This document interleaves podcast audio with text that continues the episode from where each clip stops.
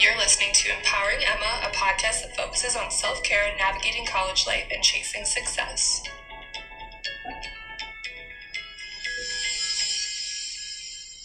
Hi, everyone. Today I am talking about depersonalization and derealization, which are kind of confusing for me. I had to like look up what the difference was because I was like, I want to make sure that I'm explaining this in the right way, in a respectful way. And so I'm going to explain like what it is, what the symptoms of it are, and then how it looks for me and how like I come back to myself because to be honest, it's happening to me right now. And that's why I was like, okay, maybe I should record. I've been at home all day by myself, can't leave because I'm awaiting a COVID test. I'm 99.9% sure that it's going to be negative, but I'm being responsible. So I think I like, I don't know, I'm like bored and I'm like, I feel like I'm like not in my body and I haven't really spoken today. So I was like, okay, now's a good time to speak. Oh, and also I just did a past life regression. So I think that's also why I feel a little bit out of my body um, I more thought of it as like a meditation because I got a little bit scared because I'm like, in, no way am I like a medium or anything, but I like, I feel more in touch with like spirits and like knowing when things are going to happen and stuff. So, like, I think I went into it with like a guard up, like, I'm afraid I'm gonna get stuck in this dimension. And like, so I feel a little bit weird coming out of it. And I know that I'm fine. I'm just like in my head about it.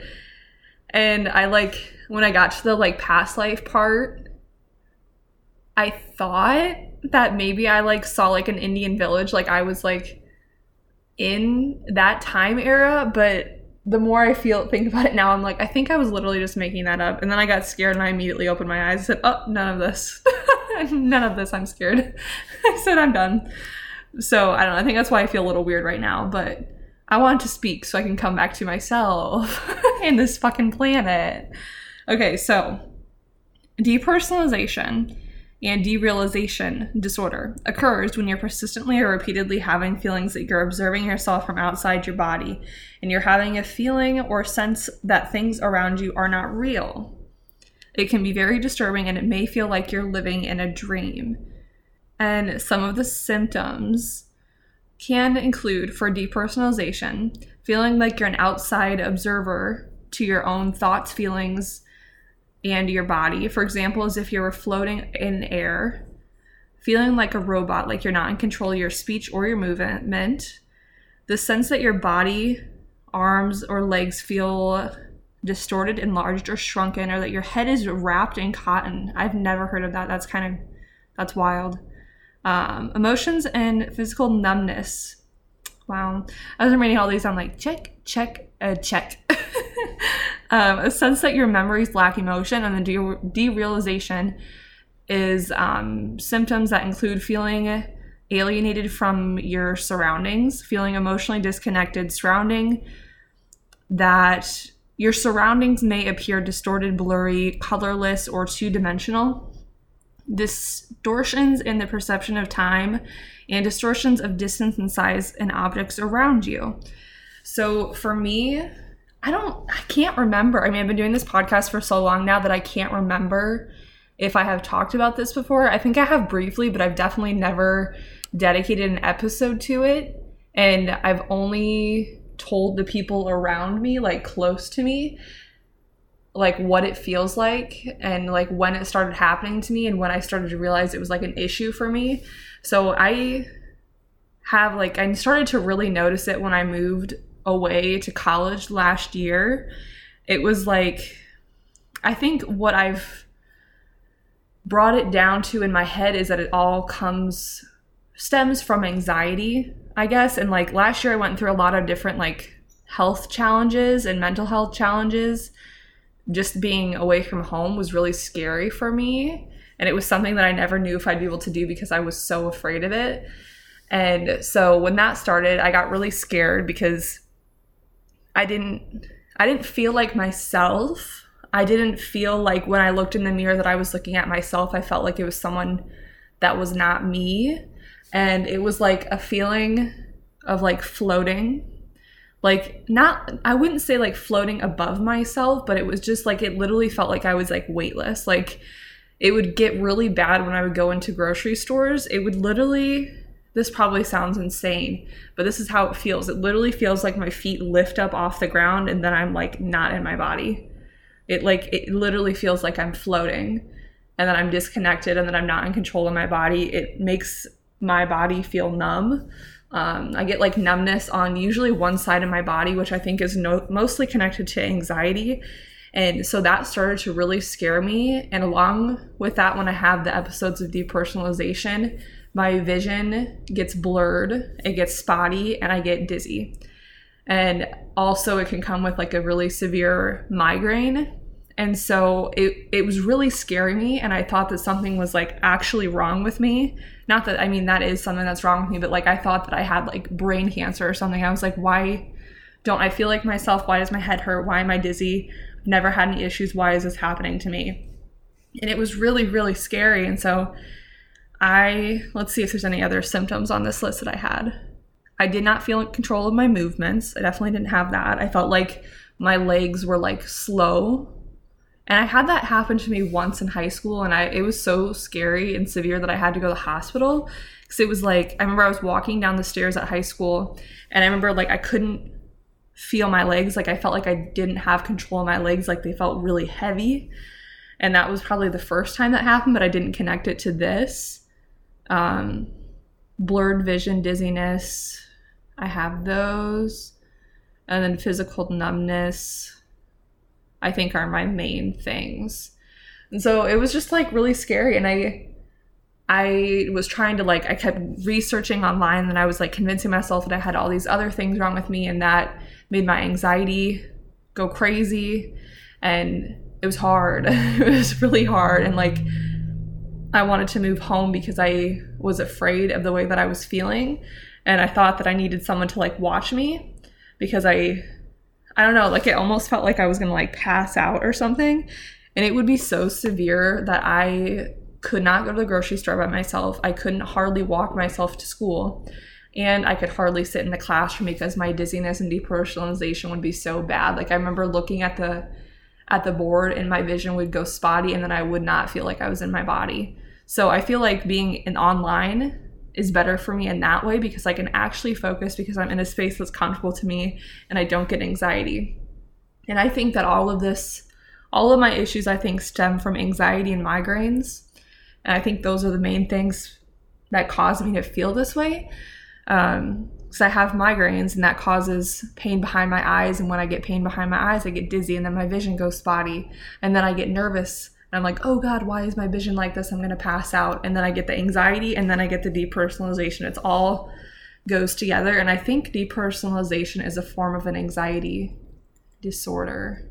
I know it can happen to people that have had trauma and I've never experienced any trauma besides like severe anxiety which I guess could be linked to maybe me moving away when I think about it, when I say it out loud, because my first major anxiety attack was on an airplane in eighth grade going to DC because it's first time I was away from home and I associated that one bad experience to happen every time that I was going to be away from home.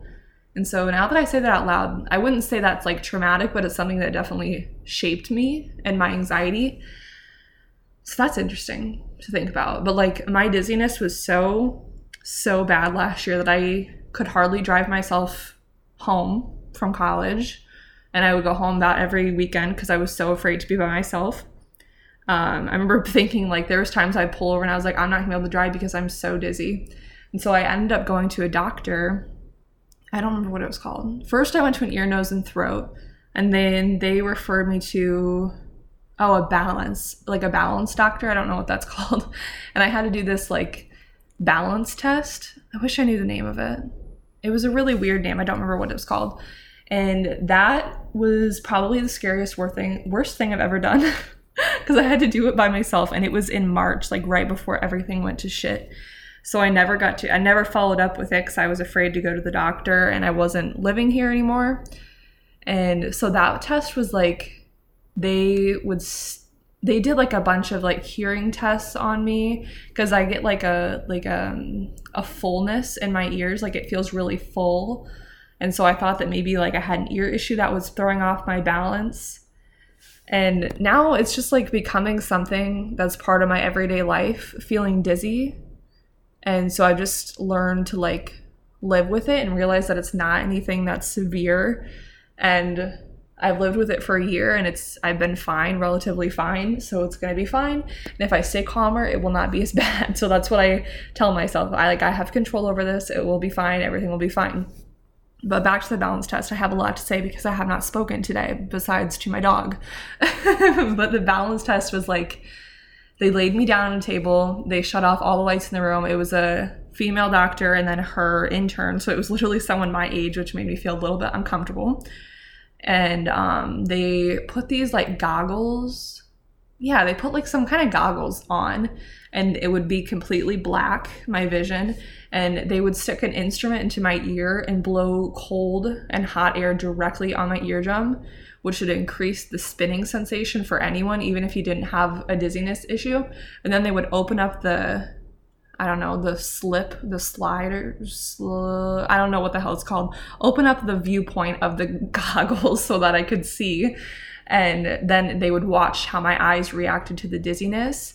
And it was so severe that every time it happened, I was, my anxiety would trigger and I would feel like I was going to fall off the table. And they had to do it like 10 different times. And it was terrible. Like, I literally was like crying in the room, and the doctor had to hold on to me on the table because I felt like I was going to fall off and they did different things where I had to like close my eyes and march in place without falling over. And every time I was like, I'm gonna fucking fall on the ground. And it was just scary to go through it by myself. But after going through all of those different experiences last year, it's helped me to better understand me and my situation with that and knowing what to do when that happens. And also knowing how to calm myself down before things get to that point. And obviously, it's different for every person, so I don't really know. But that's my experience with it. And it's a very serious thing. And when it's happening to you, it's very scary. So if you suffer with this, you're not alone. I think a lot of times people don't talk about it because it might sound crazy to say. That's what I've kind of thought, and that's what I haven't said it. Because, like, when I tell people, like, I'm floating out of my body, like, usually they laugh because it's just kind of like a funny weird thing to say but like it feels so real when it's happening. Like i literally feel like my feet come off the ground and i leave my body. And i don't know like there was a one for a while we were like i was going to see this medium just for fun. And then she was like she was like picking up on different things like you're an empath you have some kind of special abilities. And then she was like where do you live at? Maybe where you live has so much other energy that it's throwing you off with your balance and it's making you feel like you're losing yourself because you're feeling all these other emotions. And I was like, yeah, you know, I live in a building with probably 2000 other people, so it definitely could be. I don't know. And I don't I don't know if anything ever came of There's no way to really know, I guess, if that was it. But I started doing saging to like cleanse my space to only have my and my sister's energy. And I feel like that helped, but I don't know. It seems kind of far fetched. And so when I moved this year, I made sure to move somewhere that was not super busy because of that. and I've been feeling better. So, I mean, when you're going through it, it's a really scary thing, but just know that it's going to be okay and that you can get through this. And then on this website that I'm looking at, it says that therapy can help and there's also some medications that can help. I would even go as far as to say that uh, meditation can help bring you back to yourself and doing something that you like that can distract you can help. Thank you for listening. Next week we are talking about accessibility. So i'm going to be talking about um, growing up with uh, my grandma who is disabled and just lots of different things about ability, not disability, and different things that you wouldn't normally think about and things that you should think about. So I don't want to go too much into it because I want to talk about it next week, but like there's this girl that I follow on TikTok and she's blind.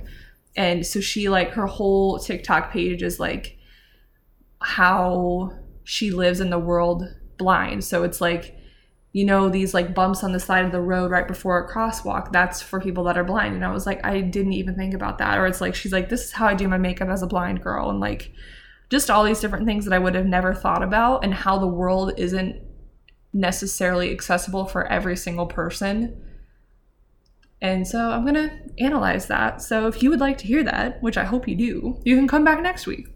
Thank you for listening to this episode, and we'll chat next week.